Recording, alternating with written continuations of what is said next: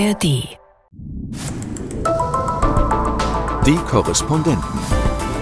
Reporterleben in London. Schwierige Stunden für Harry, die er aber wie gesagt unbedingt wollte. Viele setzen eben jetzt die Hoffnung in Prinz Harry, weil er sich das leisten kann und weil er wütend genug ist.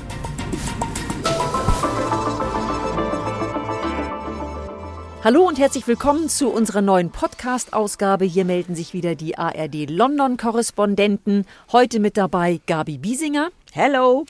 Dann unsere TV-Kollegin Anna Mund, die zum letzten Mal in dieser Runde mit dabei sein wird, weil sie nach Deutschland zurückkehrt. Hallo Anna, schön, dass du noch mal da bist. Hallo, ich freue mich. Und ich bin die dritte im Bunde, Imke Köhler. Wir steigen mit einem Ereignis ein, das in den letzten Tagen große Aufmerksamkeit auf sich gezogen hat. Die Medien waren voll davon, nicht zuletzt, weil es um sie selber geht. Was war denn passiert? Tja, Prinz Harry war vor Gericht erschienen, nicht als Angeklagter, sondern als Zeuge im Zeugenstand, wo er ins Kreuzverhör genommen wurde. Und so mancher hat das als einen fesselnden Mix aus Gerichtsdrama und Soap Opera beschrieben. Aber die Sache ist in Wirklichkeit viel ernster und Harry ist mit dieser Klage auch nicht allein. Es handelt sich vielmehr um eine zivile Sammelklage von über 100 Personen. Und die Klägerinnen und Kläger werfen der Mirror Group vor, sie bespitzelt zu haben und sich mit illegalen Mitteln Daten und Informationen beschafft zu haben. Mirror Group Newspapers ist der Verlag, der unter anderem die Boulevardblätter Daily Mirror und Sunday Mirror herausbringt. Und der Vorwurf lautet, dass die Zeitungen mit Wissen ihrer Chefetage zum Beispiel Telefone gehackt haben, um an private vertrauliche Informationen zu kommen. Man muss dazu sagen, dass es um die schon weiter zurückliegende Vergangenheit geht, nämlich um die 1990er Jahre bis zum Jahr 2011. Und nun wurde Harry also dazu befragt. Er hat mit seinen Anwälten 33 Zeitungsartikel vorgelegt, in denen Details auftauchen, die die Boulevardblätter damals angeblich gar nicht hätten wissen können. Und das soll eben nahelegen, dass die Infos illegal beschafft wurden. Gabi, wir haben das Kreuzverhör mitverfolgt und waren am Anfang ziemlich entsetzt, weil einem Harry regelrecht leid tun konnte.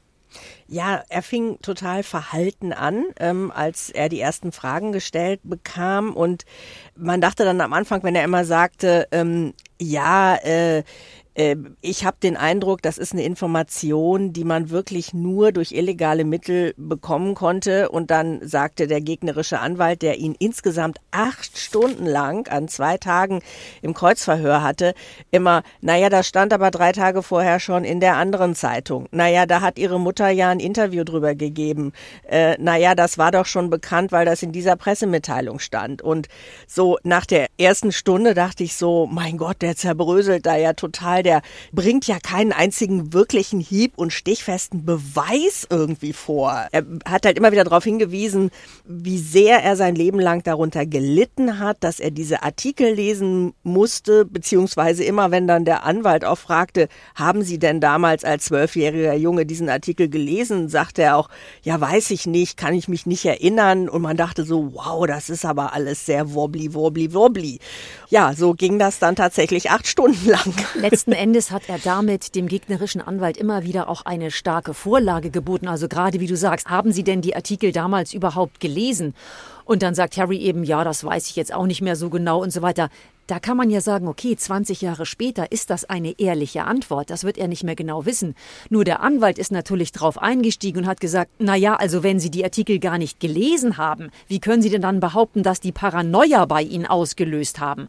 Also man hatte ganz häufig das Gefühl, dass Harry unglaublich in der Defensive war. Du nix, Anna, wie hast du das erlebt? Äh, ja, ich finde es einfach äh, auch sehr verwunderlich, denn er sagt ja immer, er leidet da so lange drunter und das ist jetzt so sein großer Befreiungsschlag, wo er endlich was erreichen will, so eine Art Gerechtigkeit vielleicht herstellen will und dann kommt er so schlecht vorbereitet und er muss ja auch eigentlich, sollte ja eigentlich gute Berater haben. Da wundert man sich schon, dass das so äh, verlaufen ist.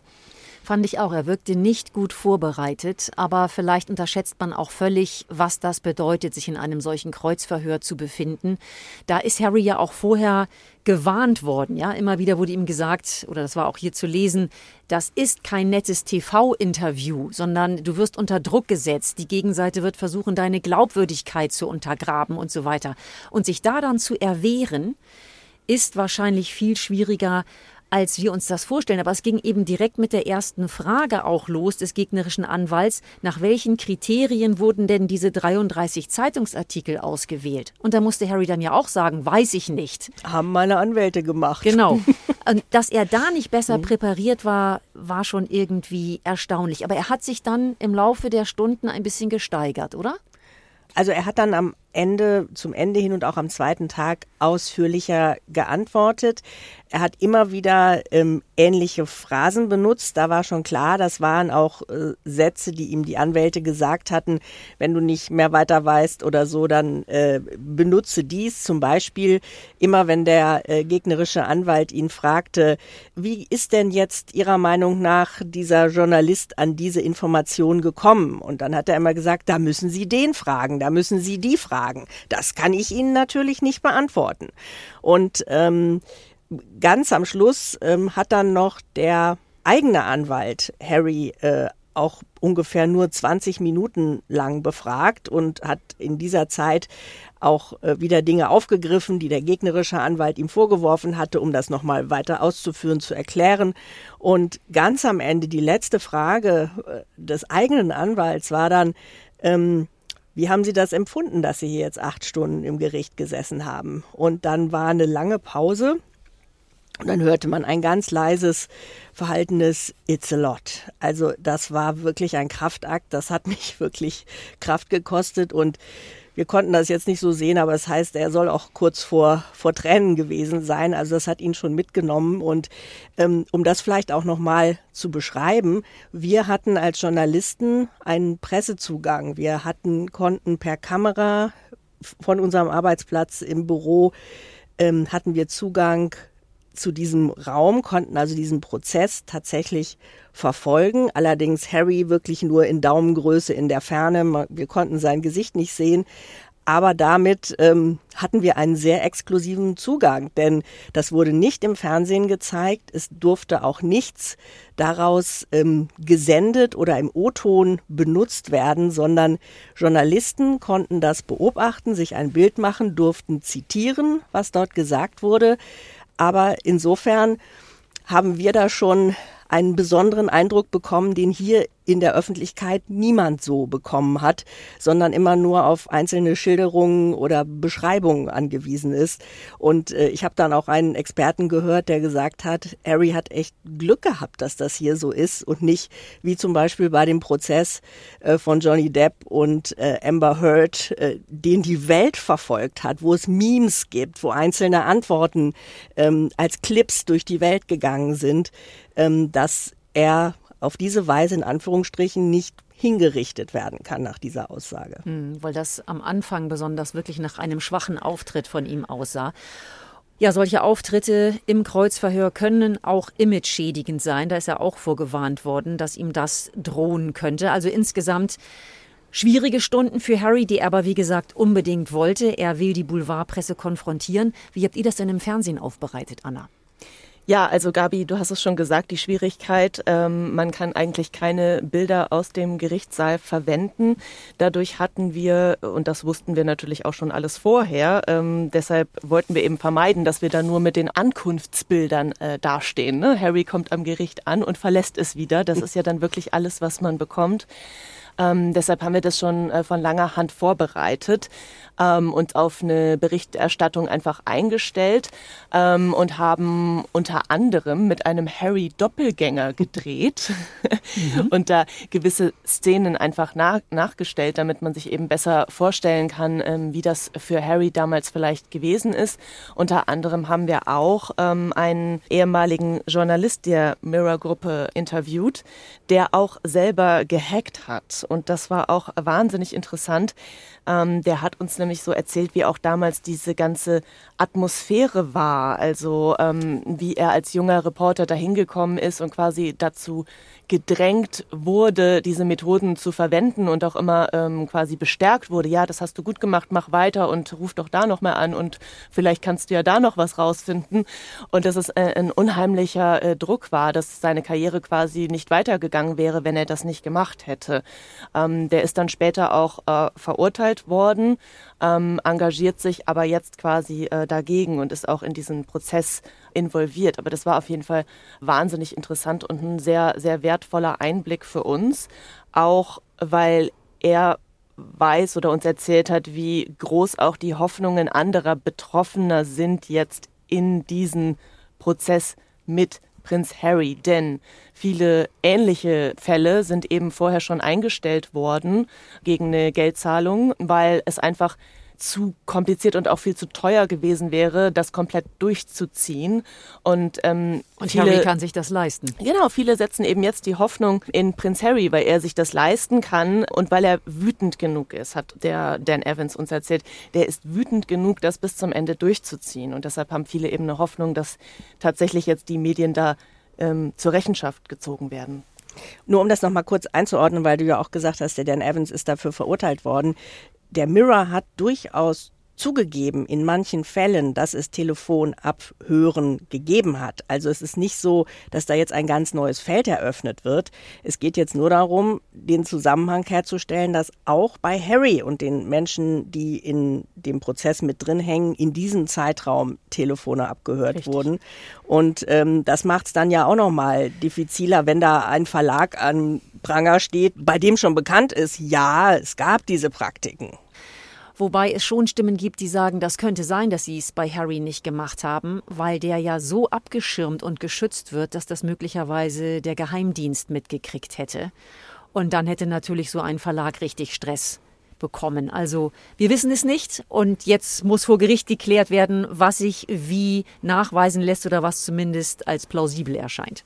Ja, und ähm, wir haben ja eben besprochen, wie wir auch diese Aussage von Harry empfunden haben, dass das jetzt nicht besonders stark oder beweisführend war. Und ich habe mir danach noch äh, den nächsten Teil angeguckt, wo eine Journalistin des äh, Daily Mirror befragt wurde, diesmal von Harrys Anwalt und ins Kreuzverhör genommen wurde, von der auch klar war, sie war nicht freiwillig da, sondern sie war vom Richter einbestellt worden. Und die wurde in die Mangel genommen und kam in Erklärungsnöte und sollte dann sagen, wem sie 2000 Blumenkohl diesen Auftrag gegeben hatte, was sie genau von diesem Mitarbeiter gefordert hat und konnte immer nur sagen, ich erinnere mich nicht, ich weiß es auch nicht mehr genau. Und ähm, der wurde dann auch sehr drängend, der, der Anwalt. Und da empfand ich dann, dass äh, die Aussage, die Befragung von Harry fast schon sehr respektvoll im Gegensatz dazu.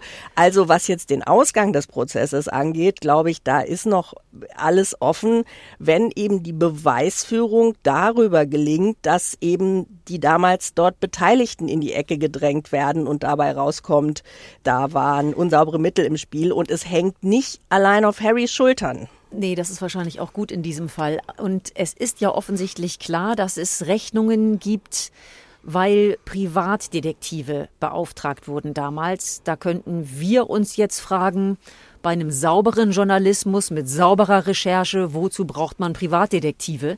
Aber das lassen wir auch das Gericht klären genau. an dieser Stelle. Mir mal ab. Also wir warten ab. Der Prozess selber geht noch bis Ende Juni nach jetziger Planung und dann soll es irgendwann im Laufe des Jahres ein Urteil geben. Anna, kommen wir mal zu dir. Du wirst uns, wie gesagt, verlassen. Du hast ja. jetzt ein Jahr lang hier im ARD-Studio in London mitgearbeitet für das Fernsehen. Du warst aber auch in besonderem Maße für die sozialen Medien zuständig und wir wollen dich einfach nochmal Revue passieren lassen. So die Momente, die du in jedem Fall in Erinnerung behalten wirst, Dinge, die dir besonders gefallen haben oder die besonders aufregend und herausfordernd waren. Und ich glaube, zumindest an einem Punkt haben wir etwas Ähnliches erlebt. Als ich nämlich 2019 hier ins Studio gekommen bin, hat Theresa May ihren Rücktritt erklärt. Und als du im letzten Jahr gekommen bist, hat Boris Johnson seinen Rücktritt erklärt. Und das war für dich so direkt die Feuertaufe. Ja, das war ziemlich verrückt. Ich glaube, ich hatte an einem Freitag meinen ersten Tag und ab Dienstag zeichnete sich das dann ab. Und äh, wir haben einfach rund um die Uhr berichtet. Und ähm, das, ich war noch gar nicht richtig angekommen, weder in London noch im Studio, kannte die Abläufe noch nicht so richtig. Und ähm, das war natürlich unheimlich aufregend. Ähm, aber ja, wenn man dann eben so mit so einer Power anfängt, dann ähm, entwickelt sich da auch schnell ziemlich viel und dann, dann kann man das auch weiter durchziehen. Und so ging es ja auch weiter. Also das war ja nur das erste von vielen Großereignissen dann. So ist das hier in London. Indeed. ja, ich meine, manche Sachen äh, klingen jetzt erstmal nicht so groß, also aber es waren trotzdem Dinge, da haben wir dann berichtet, da habe ich meine ersten Lives von hier gemacht, äh, zu der Hitzewelle zum Beispiel. Und dann war dieses Wochenende mit der Frauen-EM, die ja tatsächlich die Engländerinnen gewonnen gewonnen haben. Und ähm, meine beiden Kollegen waren beide nicht da. Und dann ähm, hieß es dann, ja, ja, ähm, wir hätten aber schon gerne ein Live in der Tagesschau 20. Die Anna, wie wär's mit dir? Ja.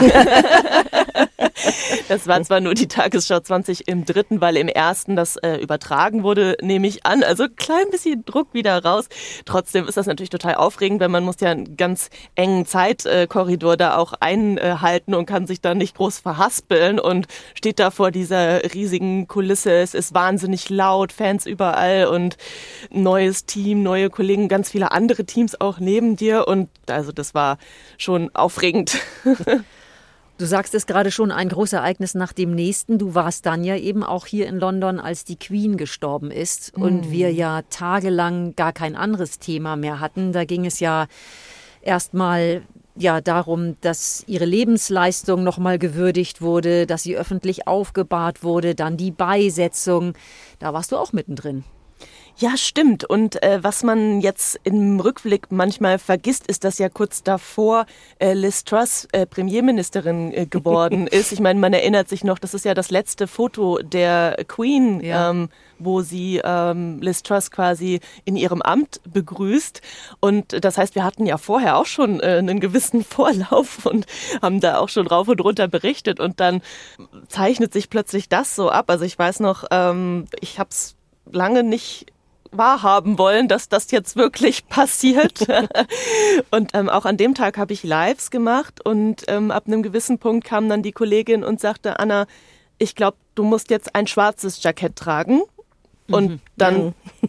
habe ich geschluckt und begriffen, dass es jetzt wirklich passiert. Und ähm, ja, das äh, war wahnsinnig ähm, beeindruckend auch zu sehen.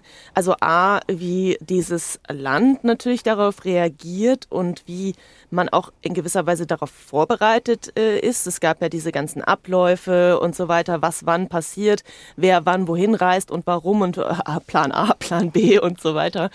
Ähm, das war aufregend und natürlich auch, wie die ähm, Briten dann eben sie nochmal gewürdigt haben.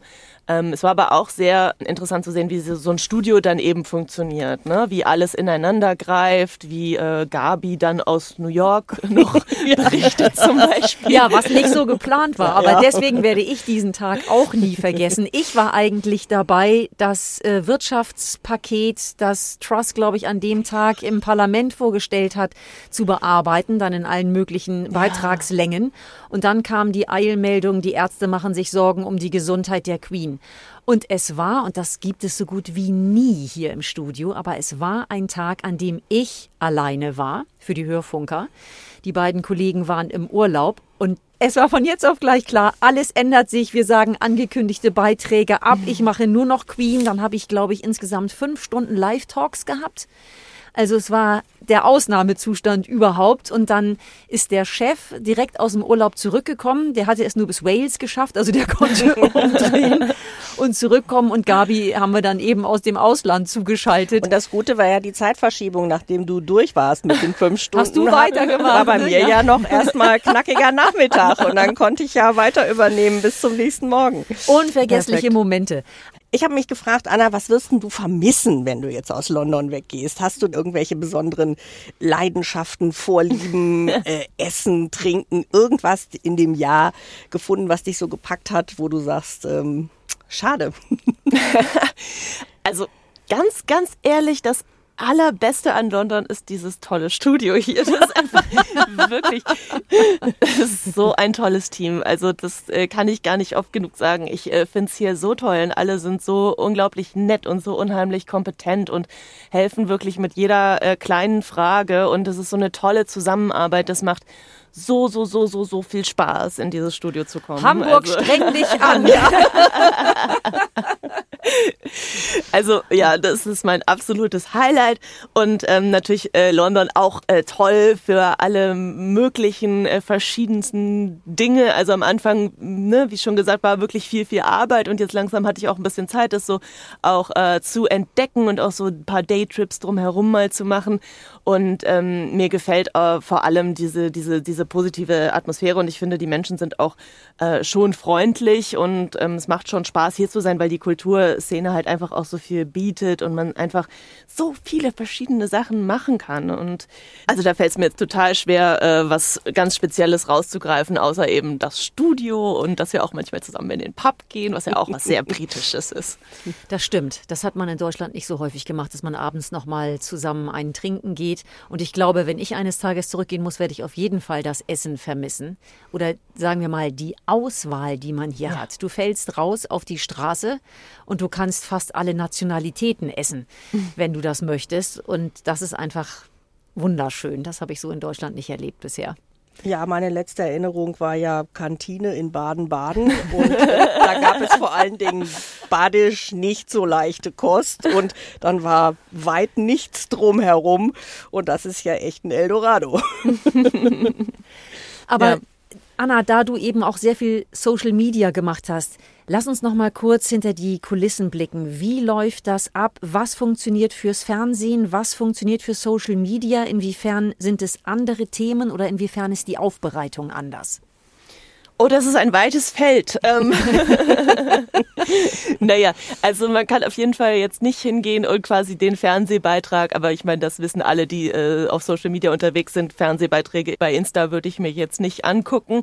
Es gibt da ja auch dieses andere Format, Reels, und dann muss man ähm, sich entweder überlegen, wie kann ich jetzt vielleicht meinen äh, eh schon gedrehten Beitrag da äh, hübsch umsetzen. Das ist meistens noch eine erhebliche Kürzung und Verdichtung, denn wir machen ja Beiträge zwei, drei, vier Minuten oder noch länger und ähm, die dann eben auf so 1,30 oder noch weniger zu bringen, da musst du dann äh, das auch erstmal richtig durch den Kopf gehen lassen. Und dann musst du das umschneiden, damit das dann auch gut ins Bild passt und all sowas. Du musst es untertiteln und all solche Dinge. Und das kostet eben unheimlich viel äh, Kraft. Und ich meine, es macht auch viel Spaß, vor allem, dass man halt nicht nur das macht, sondern eben auch eigene äh, Ansätze und Ideen entwickelt, eben äh, wir haben ja auch dieses schöne äh, Lunchbreak-Format, das hat mir immer ganz viel Spaß gemacht, was ja ein echtes London-Sonderformat ist mit Roman und Morgan und da bin ich auch ganz oft eben rausgegangen und das ist auch dann eben toll, wenn du ein eigenes Social-Media-Format hast, was du dann auch direkt so drehst, also genau dafür. Ne? Da haben wir unser Social-Media-Handy mit so einem tollen Aufbau und kleinen äh, Funkstrecken und dann sind wir da unterwegs und das macht mir unheimlich viel Spaß, da halt selber zu drehen und damit zu spielen. Und was ja auch das Schöne ist, dass ja eine Interaktion entsteht. Also ja.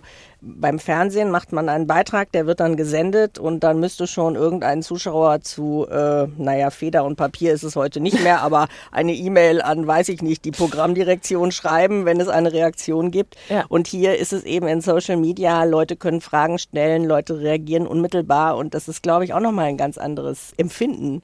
Ja, ja, das ist total toll. Und wir bekommen da auch ganz viele Rückmeldungen und ähm, unter anderem auch zum Podcast. Da äh, freuen wir uns ja auch immer sehr, dass die, wenn die Leute sagen, hey cool, ähm, dass wir das immer hören und so weiter und so fort. Und doch, das ist also äh, in der Hinsicht auf jeden Fall auch ähm, sehr dankbar und macht auch viel Spaß. Ja, Anna, Schön, dass du da warst. Wir wünschen dir natürlich das Allerbeste. Social Vielen Media Dank. wirst du ja auch yes, weiterhin yes. betreuen dann beim NDR oder wo immer es dich hin verschlägt. Alles Gute. Vielen, vielen Dank. Es war wunderschön hier. Das war der Podcast für heute aus London. Es sagen Tschüss. Gabi Biesinger, Anna Mund und Imke Köhler. Tschüss. Die Korrespondenten. Reporterleben in London. Der Großbritannien-Podcast von NDR Info. Hallo, ich bin Anna Engelke. Und ich bin Kai Küstner. In unserem Podcast Streitkräfte und Strategien schauen wir auf den Krieg gegen die Ukraine. Verändern die Kampfpanzer aus dem Westen jetzt den Krieg? Wie reagiert Russland auf die Offensive? Und welche Interessen hat eigentlich China? Wir ordnen die Nachrichten ein und reden in unserem Podcast mit sicherheitspolitischen Experten. Hören Sie gerne rein und abonnieren Sie Streitkräfte und Strategien, zum Beispiel in der ARD Audiothek.